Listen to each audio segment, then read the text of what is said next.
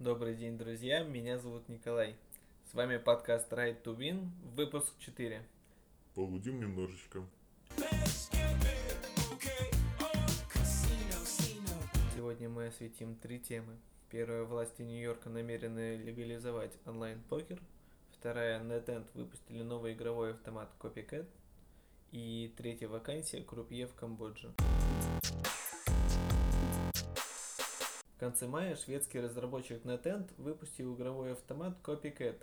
Весь процесс красочно оформлен, а компанию составят дворовые коты под джазовые мотивы. Классические 5 барабанов по 3 ячейки, 25 фиксированных линий.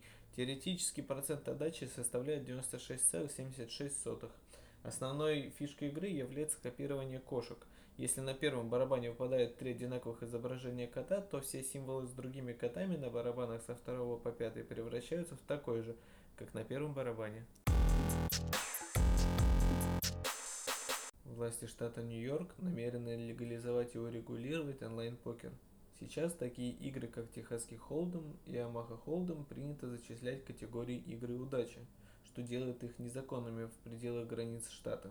В новом законопроекте они будут классифицироваться как игры навыков. Если законопроект будет подписан, то онлайн-игроки в покер будут платить 15% налогов от игрового дохода. Работа в Азии на берегу Сиамского залива. Вакансия крупье в онлайн-казино в Камбодже. Город Сиануквиль. Зарплата 500 долларов в испытательный срок. Далее 500 долларов плюс чаевые. График по три смены, 8 выходных в месяц. Казино предоставляет визу, разрешение на работу, обучение, оплату билета, проживание, питание, трансфер. Принцип работы. Онлайн-крупье. Сидят за столом перед камерой и сдают карты. Считает все компьютер. Нужно только руками показывать и говорить слова по теме. Вакансию можно найти на HeadHunter. На сегодня это все новости. Пока.